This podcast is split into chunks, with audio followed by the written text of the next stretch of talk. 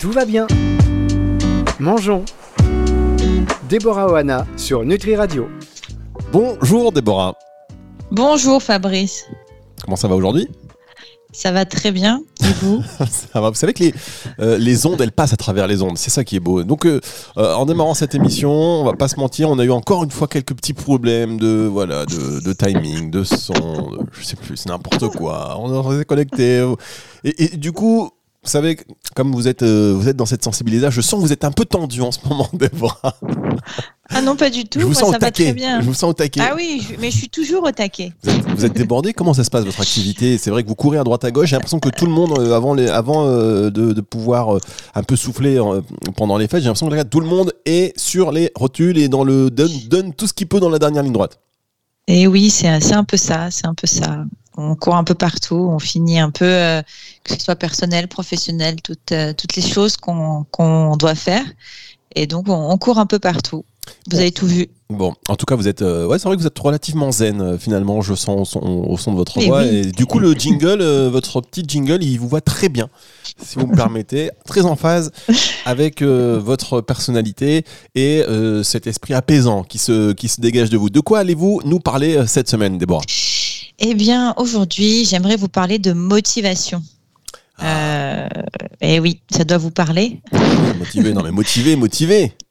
Je pense que ça parle à tout le monde. Hein. C'est un mot qu'on utilise un peu tout le temps dans nos quotidiens pour entreprendre n'importe quel projet, hein, que ce soit pour perdre du poids ou faire du sport ou vraiment n'importe quel autre projet. La motivation, c'est quelque chose de nécessaire pour maintenir une action dans la durée. Mais seulement, ça suffit pas toujours la motivation et surtout, vraiment, ça se travaille. Et aujourd'hui, j'aimerais justement qu'on voie un petit peu les freins qui peuvent altérer cette motivation et j'aimerais apporter quelques idées pour aider à la travailler, justement. Et pour avoir des perspectives de vue différentes, toujours, hein, vous savez que moi je suis toujours sur une question de perspective. Et pour être plus concret, j'aimerais parler de motivation, un peu version perte de poids. Motivation, version perte de poids. Ouais. Ok, très bien. Mais écoutez, vous allez nous en parler et développer. On fait une toute petite pause et on revient tout de suite sur Nutri Radio. Tout va bien. Mangeons. Déborah Ohana sur Nutri Radio. Tout va bien, mangeons avec Déborah Ohana sur Nutri Radio qui nous parle de motivation aujourd'hui. Vous disiez justement cette petite et brève interruption que vous vouliez parler de motivation version perte de poids, c'est-à-dire ? C'est-à-dire, eh bien, quand on pense perte de poids, le premier mot souvent qui arrive, c'est il faut de la motivation. Ou si une personne n'arrive pas à perdre du poids, on va lui dire que c'est un manque de motivation, alors que c'est bien plus concret que ça, hein, bien plus profond que ça. Et du coup, pour illustrer un petit peu aujourd'hui, j'aimerais qu'on imagine une personne qui va au sport tous les jours dans un unique but de perdre du poids. Eh bien, cette personne, on pourrait imaginer qu'elle n'aime pas vraiment faire du sport et pourtant, chaque matin, elle se lève, elle s'impose d'aller à la salle de sport. Elle pourrait même se dire un truc du genre, il faut que je me motive, il faut que je sois motivée. Vous savez, un peu ces injonctions-là, il faut, je dois pas. Ça pourrait sembler logique à première vue, surtout finalement si autour de nous où la société apporte ces injonctions justement, accentue sur ces injonctions de faire du sport pour perdre du poids, comme si en fait le sport était réduit à une unique stratégie à adopter pour perdre du poids.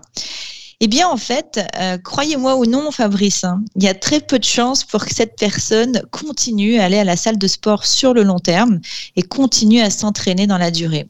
Surtout si elle ne perd pas de poids au final. Et donc, on va avoir comme ça, peut-être que vous en connaissez, hein, des personnes comme ça.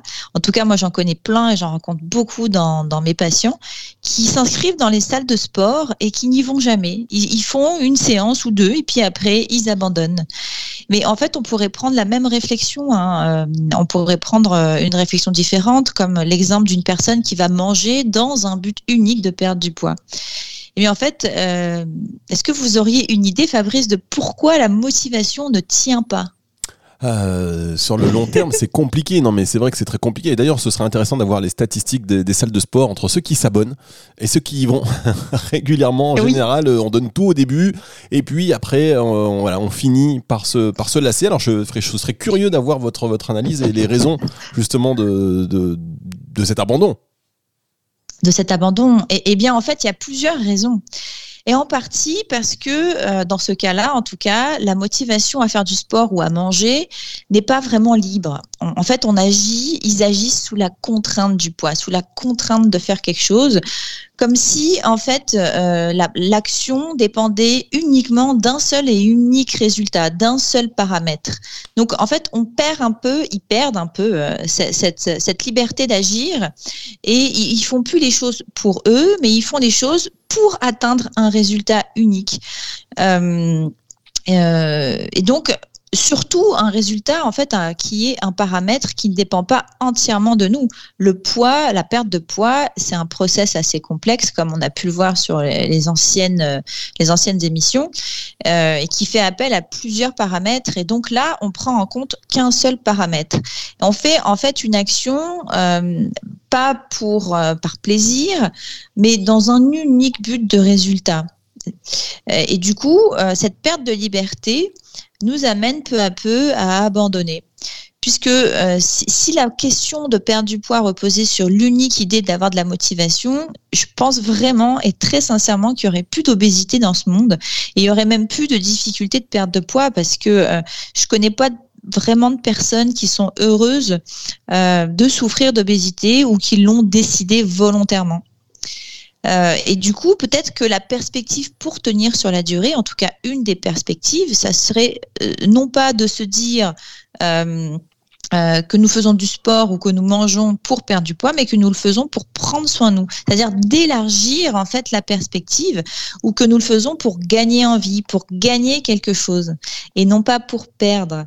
Est-ce que vous voyez la nuance, Fabrice ? Ah bah oui, évidemment. Entre perdre et gagner, la nuance, je la vois. Merci, Déborah. Exactement. Non, mais c'est important.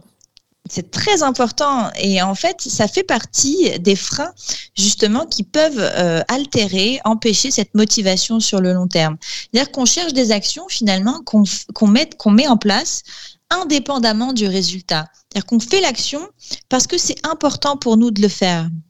Ça donnerait quoi finalement de faire du sport pour prendre soin de nous et non pas pour perdre du poids ? Faire une action en fait parce qu'elle est nécessaire à notre bien-être et indépendante du résultat, vraiment. Même s'il n'y a pas de résultat, je continue à le faire parce qu'elle fait sens pour moi, elle fait écho à mes valeurs de vie. Donc, c'est pas la même chose d'y aller pour perdre du poids ou pour passer un bon moment ou pour se défouler, d'aller à la salle de sport ou tout simplement, en fait, pour se sentir mieux physiquement et mentalement après. Donc, ça fait partie d'un des freins. Eh bien, écoutez, très belle analyse, Déborah. Merci beaucoup. On va se retrouver. Non, mais c'est vrai, tout est dans la nuance. D'ailleurs, c'est comme les mots, les phrases.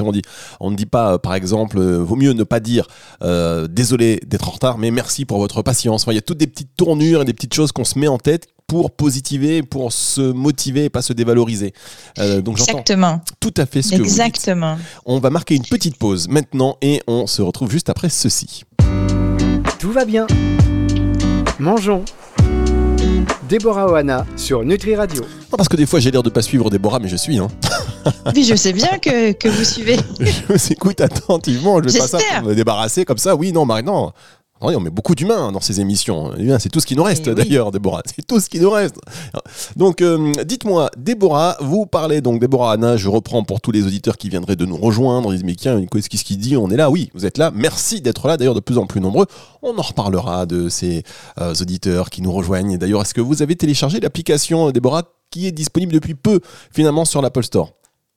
Mais bien sûr que je l'ai téléchargé. Ah bien, téléchargez l'application sur Google Play, sur Apple Store, application gratuite et vous pouvez profiter de tous nos contenus, dont les émissions en replay de Déborah Ohana. Tout va bien, mangeons. Vous nous parlez de la motivation et des freins qui font que parfois, c'est sur du court terme en réalité. Quelle est la deuxième raison pour laquelle on ne tient pas une motivation ?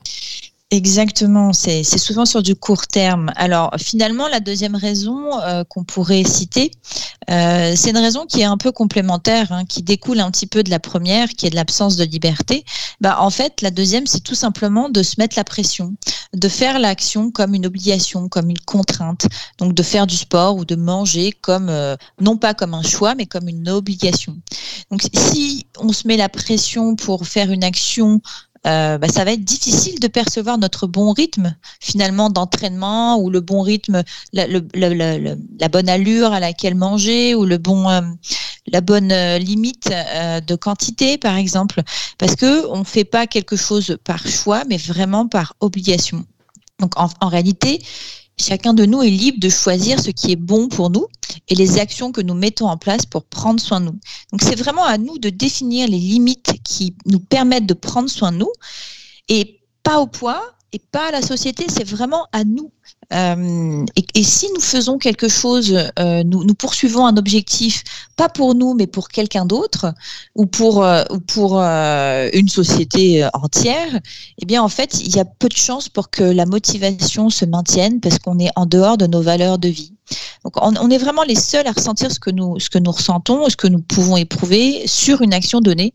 Et donc on est les seuls à savoir ce qui est important pour nous, ce qui nous anime à travers cette démarche. Donc, c'est toujours une question un petit peu de réflexion.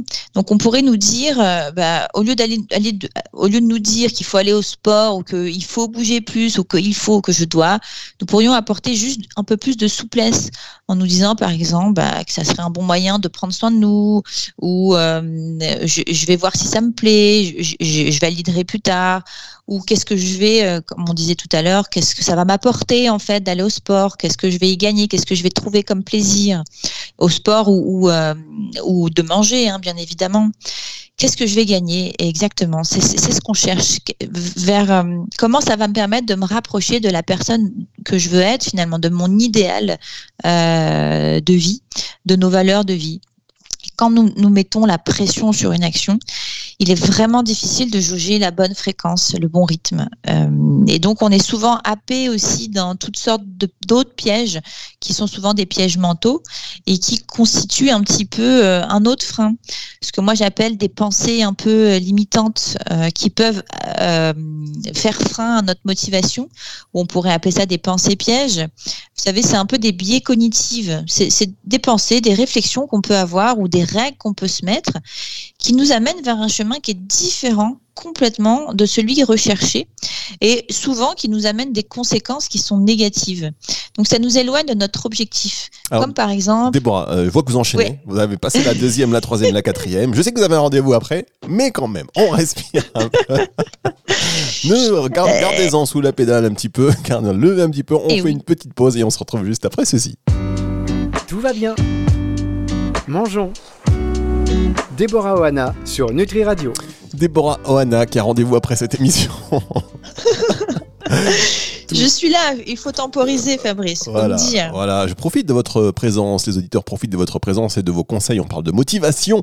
Aujourd'hui, dans votre émission, vous nous parlez des freins à cette motivation et puis surtout du fait que parfois, on va prendre, et là c'est vraiment d'actualité parce que dans quelques temps, nous allons être nombreux à prendre des bonnes résolutions, on va se motiver et combien de temps cela va durer, ça dépend de plein de facteurs et vous nous en donnez quelques-uns. Et vous nous parliez notamment des pièges qui sont ces pensées limitantes. Exactement, en fait, des pensées limitantes qui, je le disais, peuvent être des réflexions ou des règles qu'on s'oblige à mettre, enfin qu'on se met, mais en fait elles sont limitantes dans la mesure où elles nous amènent vers un chemin différent de celui qu'on recherche. En fait, elles ne sont pas pragmatiques, elles ne fonctionnent pas. Comme par exemple... j'ai fait du sport, mais c'est normal d'en faire, ou je me suis surpassée, mais vous savez, les oui, mais, et ben en fait, ça a tendance à minimiser un petit peu nos actions. alors que ça peut être des actions qui paraissent minimes, mais qui au contraire sont extrêmement importantes, et le moindre petit pas est important en fait pour notre évolution. Ou alors ça peut être des choses du style je vais jamais y arriver, ou c'est trop dur, ou foutu pour foutu, de toute façon ça sert à rien. Tout ça, ce sont des pensées limitantes en fait. À chaque fois qu'on va avoir ces pensées qui viennent dans notre tête, eh bien on va avoir un comportement ou une action différente de celle qui va nous mener vers nos objectifs, tout simplement. En d'autres termes, si on ne relève aucune bienveillance dans ce que nous entreprenons, ou qu'on normalise un petit peu les petites victoires, eh bien en fait, c'est difficile de garder cette motivation sur le long terme. Donc pour cela, on pourrait par exemple tenir un petit carnet de victoires dans lequel on y inscrirait vraiment toutes les réussites, mais vraiment même les réussites qui paraissent petites, mais qui pour nous sont vraiment des grandes réussites. Voilà, vous avez raison. Vraiment... Vous avez raison. Moi, je me fais des petites coupes comme ça, des petits trophées avec des cérémonies. J'oblige mes enfants à me célébrer. J'ai réussi à faire un plat de pâtes. Hop, cérémonie, musique de la Ligue des Champions, petite coupe, médaille, et voilà. Mais exactement, mais en fait ça paraît futile, et en même temps c'est extrêmement important pour pouvoir en fait rééquilibrer, parce que les choses qu'on n'arrive pas à faire, on a tendance à les voir dès le premier coup d'œil, mais les choses qu'on arrive à faire, on les minimise, et du coup ça fait un déséquilibre. On a l'impression qu'on n'évolue pas, qu'on n'avance pas, alors qu'en réalité il y a plein de choses qu'on a réussi à faire, et on a le sentiment qu'on n'avance pas parce qu'on focalise sur les choses sur lesquelles on est plus en difficulté. Et du coup, en conclusion un petit peu de tout ça, donc effectivement, le carnet des victoires, c'est quelque chose d'important, ou le carnet de bienveillance, ou on peut l'appeler comme on veut, hein. On pourrait résumer en fait quelques clés qui me semblent, moi en tout cas, principales pour garder cette motivation. La première clé, à mon sens, c'est vraiment justement de trouver du sens au comportement que nous faisons, à l'action que nous allons faire. Trouver du sens, c'est pourquoi je le fais, indépendamment du résultat. Est-ce que je continuerai de faire cette action même s'il n'y a pas de résultat au final ? Est-ce que ça compte pour moi de le faire, quoi ? Est-ce que c'est important pour nous de le faire ? On pourrait lister par exemple toutes nos valeurs de vie, tout ce qui est important pour nous dans cette démarche. Si on a une démarche de perte de poids, qu'est-ce qui est important pour nous à travers cette perte de poids en réalité ? Qu'est-ce que la perte de poids va m'apporter au final ? Ou si on veut faire du sport, qu'est-ce que le sport va m'apporter au final ? En ne se focalisant pas uniquement sur un seul objectif.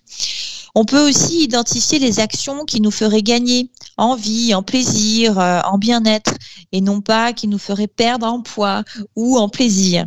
Qu'est-ce que ça va nous faire gagner ? On pourrait aussi vraiment, et vraiment c'est très important, agir en liberté.